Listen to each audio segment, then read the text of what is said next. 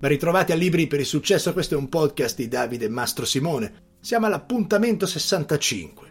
Avevo pensato di portarvi un argomento diverso per oggi, ma ho fatto un viaggio in aereo e ho letto un libro. Mi ha ridimensionato, mi ha fatto riflettere in maniera molto profonda e vorrei condividerlo. È un testo breve, parla del tempo, un regalo che ci viene donato a tutti, misura diversa. E come usiamo questo tempo determina se avremo una vita di rimorsi o una vita piena di gioia e la scelta è solo nostra.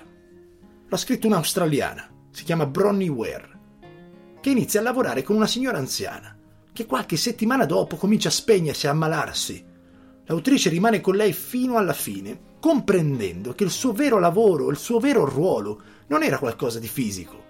Certamente le dava le cure che necessitava, era un'infermiera, un supporto per ogni sua esigenza, ma il reale supporto, il vero lavoro fu ascoltare questa signora negli ultimi momenti della sua vita.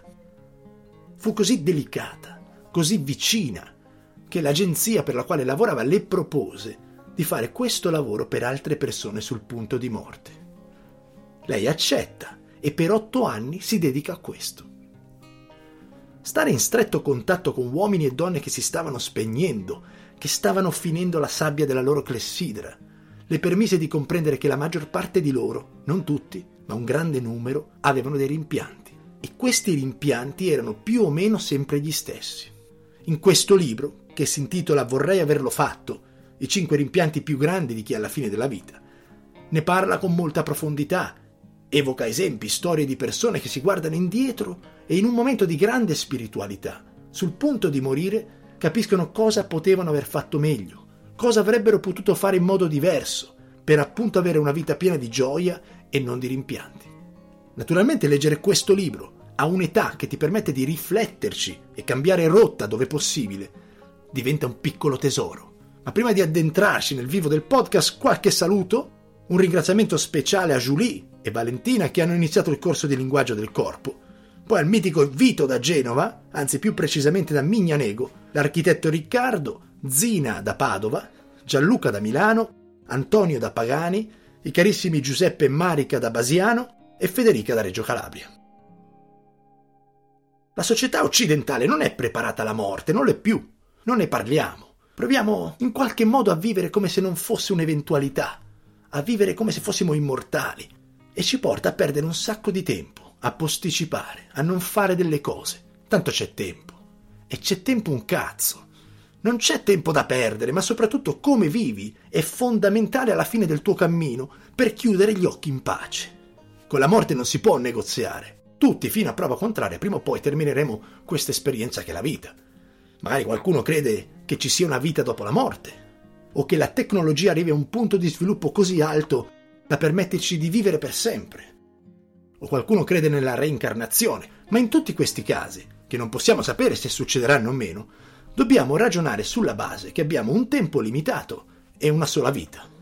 Poi magari ti rincarni e diventi un maiale in Molise, quindi non è manco detto che la prossima vita sia poi così bella. Comunque, partendo da questa base, invece di scappare dalla morte o esserne terrificati, usiamola come incentivo per vivere meglio la vita. Come facciamo a trovare il coraggio di vivere secondo i nostri principi autentici, di invertire la rotta e andare verso una vita piena di emozioni e gioia? E proviamo ad affrontarlo nel podcast di oggi. Nessuno dei rimpianti che andremo a vedere ha a che fare con i soldi, con gli oggetti materiali, con le proprietà, il capitale. Tutta questa rincorsa che durante la vita ci spreme verso l'avere di più non viene mai menzionata da nessuna di queste persone. È più una questione di aver avuto coraggio di fare certe cose, coraggio di essere stati fedeli a se stessi. Fondamentalmente queste cinque cose possono essere sistemate. Ed è una grande notizia. Rimpianto numero 1. Vorrei aver avuto il coraggio di vivere una vita fedele ai miei principi e non quella che gli altri si aspettavano da me. Questo è il più grande e il più frequente. Fare la vita che gli altri si aspettano piuttosto che vivere la tua e non quello che la gente intorno a te ti impone di fare. Ma quante cose facciamo per gli altri, per la reputazione, per quello che penseranno di noi? Ma vaffanculo! Siamo costantemente condizionati, influenzati da ciò che potrebbero pensare. Tutti hanno un'idea di quello che dovrebbe essere la vostra vita. E noi cerchiamo di rendere felici loro facendola. Al tempo stesso ci stiamo facendo del male. Parlando con diverse persone, viene fuori che alla fine della vita non ha più importanza quello che pensavano gli altri di noi. Gliela diamo oggi questa importanza. Ma se potete scegliere un cammino autentico, fedele ai vostri principi, ai vostri desideri, alla vostra forma di vivere, dovete farlo. Ricordati che solo quelli che non hanno una vita piena e ricca si dedicano a giudicare e criticare gli altri. Chi sta bene in pace con se stesso non lo fa. Questo significa che chi vi critica non deve avere un peso nella vostra esistenza. Siete voi che decidete se farvi schiacciare da queste critiche o salirci sopra e usarle per innalzarvi ancora di più. Magari state con una persona e ci state male, ma non volete rovinare un matrimonio, o fate un lavoro che vi dà uno status, ma vi fa schifo. Non volete deludere le aspettative familiari, o limitate certi desideri per paura degli altri, e non c'è niente di male nell'essere te stesso. E non essere perfetto rispetto ai canoni della società. Ieri hai fatto un errore, eri un'altra persona, perdonati e guarda chi sei oggi, un individuo migliore, diverso, evoluto. Se sei compassionevole con te stesso, se ti dai il permesso di goderti la vita e amarti, puoi iniziare un viaggio completamente diverso. Ascolta il cuore, ascolta l'istinto, seguilo. Rimpianto numero due. Vorrei non aver lavorato così tanto. Nei due anni di pandemia io ho fatto uno show, 14 ore al giorno dedicate al lavoro. Ho fatto una vita di merda. Mi pento enormemente di averlo fatto. Nessuno me l'ha chiesto, ma ho avuto uno strano senso di responsabilità. Altre minchiate del genere che mi hanno fatto scivolare in un tunnel dove fortunatamente oggi ne sono uscito alla grande. Infatti non faccio più un cazzo. Ma ci ho messo tempo e quel tempo che ho investito in quei due anni io l'ho perso per sempre e non c'è stipendio, commissione, soddisfazione personale che tenga. Se lavori tanto troppo, oltre a non essere lucido, e chi lo è dopo 14 ore, ma il tempo che ti rimane si impoverisce della tua energia. Solo le briciole vanno poi a spargersi sul tavolo della tua famiglia, delle tue passioni, della tua cura del corpo e della mente. L'equilibrio va ricercato nel senso che se un giorno hai da fare di più, lo fai, ma cosciente che il resto va curato. E molte persone sul punto di morte si pentono di questo. C'è una storia di un uomo elegante, anziano, simpaticissimo, molto affabile, che per anni prometteva alla moglie di andare in pensione e di iniziare a viaggiare con lei. Un altro anno, un ultimo anno, uno ancora. Quando finalmente andò in pensione, due o tre mesi dopo la moglie si ammalò e morì. Cioè, pensate che roba. Di ritorno, su un volo per Madrid, ero in business, perché sono un fedele passeggero di Iberia e spesso mi premiano quei punti e io li uso così. Aveva a fianco un signore di 72 anni. Io poi parlo con tutti. Aveva una casetta, una famiglia felice, una moglie, un figlio, due nipotini e questo con 72 anni viaggiava 10 mesi l'anno in Sud America per lavoro. Al che vi avevo questo libro in mano, stavo leggendo appunto sto capitolo e poi di base sono una testa di cazzo. Quindi gli ho detto subito: Ma scusa, ma tu hai tutto quello che magari la gente sogna. Potevi andartene in pensione 5-6 anni fa, goderti i nipotini, viaggiare con la moglie, e ancora qui stai a farti 10 mesi in Sud America.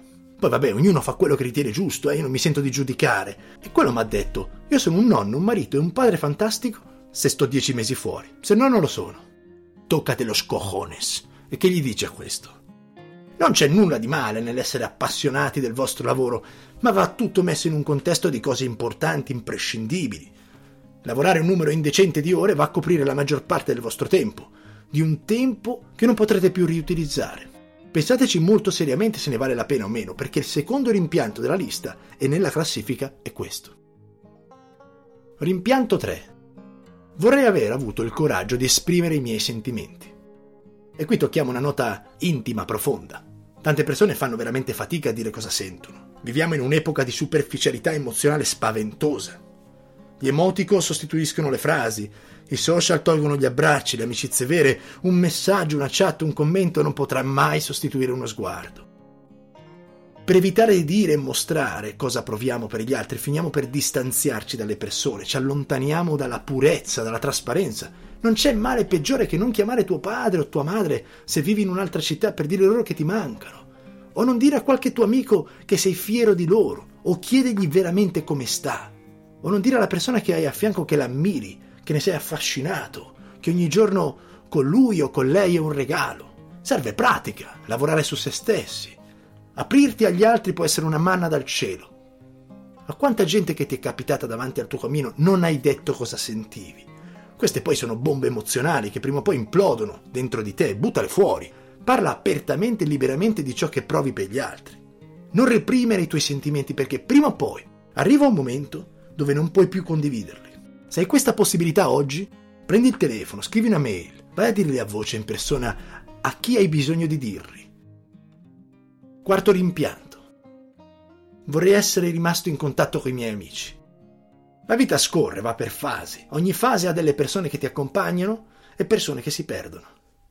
Ma c'è sempre uno zoccolo duro. La gente che è stata con te nei momenti belli, ma soprattutto in quelli brutti. Non tagliare ponti. Puoi cambiare i rapporti e la frequenza in base alla vita e alla fase che stai attraversando. Ma non tagliare il filo che ti unisce ai tuoi amici. Se pensi che un anno ha 365 giorni e amici che prima vedevi sempre ora non hanno neanche un giorno per te, non fare la stessa cosa. Offri quel giorno a un amico caro, quell'ora, quella chiamata, quella mail, manda una cartolina, un regalo, dei fiori, una bottiglia di vino. Siamo di passaggio. Facciamo del tempo delle relazioni con gente che ci ha fatto stare bene qualcosa di speciale. Pulisci la tua vita dalle relazioni tossiche, togli la gente che non evolve come te, che non è allineata con le tue frequenze, levatela dalle palle, perché ti trascina nell'oblio. Trova gente che ti spinge in alto, non in basso. Quando stiamo bene va tutta la grande, ci concentriamo solo su quello che riguarda noi stessi. Ma quando le cose vanno male, ci guardiamo intorno quelle persone che ci davano una spalla le dobbiamo coltivare. Rimpianto numero 5. Vorrei aver permesso a me stesso di essere più felice. Come vi dicevo, la felicità alla fine della vita non dipende da aspetti materiali. La felicità si fa, non si ha. La società ci ha ammaestrato a guardare quello che non abbiamo. Viviamo nella scarsità piuttosto che quello che abbiamo. Vogliamo sempre di più, di meglio. Ci confrontiamo costantemente e se non otteniamo queste cose o questi successi, rimaniamo delusi, tristi, rammaricati, frustrati. Ma fermati un attimo, guardati intorno. Magari oggi sei triste, ma hai una casa, una famiglia, un lavoro. Sono cose che non tutti hanno. Noi siamo in quella parte del mondo dove possiamo realmente ritenerci fortunati. Eppure è un'epoca piena di gente che soffre di depressione, di malessere psicologico, di vuoti che si aprono nell'anima. Si entra in fasi molto scure della vita, ma fai un respiro, perché se giri la testa a destra, poi la giri a sinistra, ti rendi conto che hai veramente tutto o tanto per essere felice. Il trucco è guardare che cos'hai e non cosa non hai, come ti hanno insegnato. Perché se guardi cosa ti manca entri in una dinamica mentale che non ti permetterà in nessun caso di riempire questi vuoti. Questo punto, secondo la mia opinione, possiamo risolverlo subito. Fermati, rifletti, prendi coscienza di che cos'hai. Una famiglia, un lavoro, una solidità economica, cibo, vestiti, possibilità di avere del tempo per noi stessi e per le nostre passioni. Non è così scontato quel tempo. Non buttarlo nel cesso, perché nel mondo ci sono milioni di persone che non hanno questa fortuna. Certamente puoi avere di più, ma inizia ad essere riconoscente e grato di dove sei oggi. La tua base va bene così. Non guardare cosa hanno gli altri. Tu hai questo, devi esserne fiero, orgoglioso e grato. Facendo questo crei una base solida per avere di più, ma se la tua mente si concentra solo sulla scarsità e non sull'abbondanza, allora inizierai una corsa verso qualcosa che non potrai mai afferrare, il di più.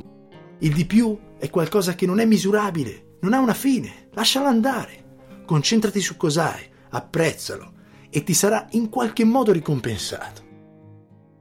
Penso che questi cinque rimpianti, dato che non hanno molto a che fare con scenari esterni, bensì con scelte personali che ognuno di noi può fare, sono tutti rimpianti che possiamo controllare, risolvere, cambiare. È un qualcosa di meraviglioso avere questa opportunità nella vita. Fatti qualche domanda nei prossimi giorni. Quali di queste cose ti potrebbero creare un rimpianto? Chiama 4-5 amici, chiama i tuoi genitori, vestiti come hai sempre desiderato, sii te stesso. Elimina le persone che ti hanno portato a fare cose tossiche, che hanno provocato ansia nella tua vita, circondati di quelle che ti regalano un sorriso o un silenzio. Chiediti sempre, davanti a un momento importante della vita, se la strada che stai prendendo ti porta al rimpianto o alla gioia. Grazie.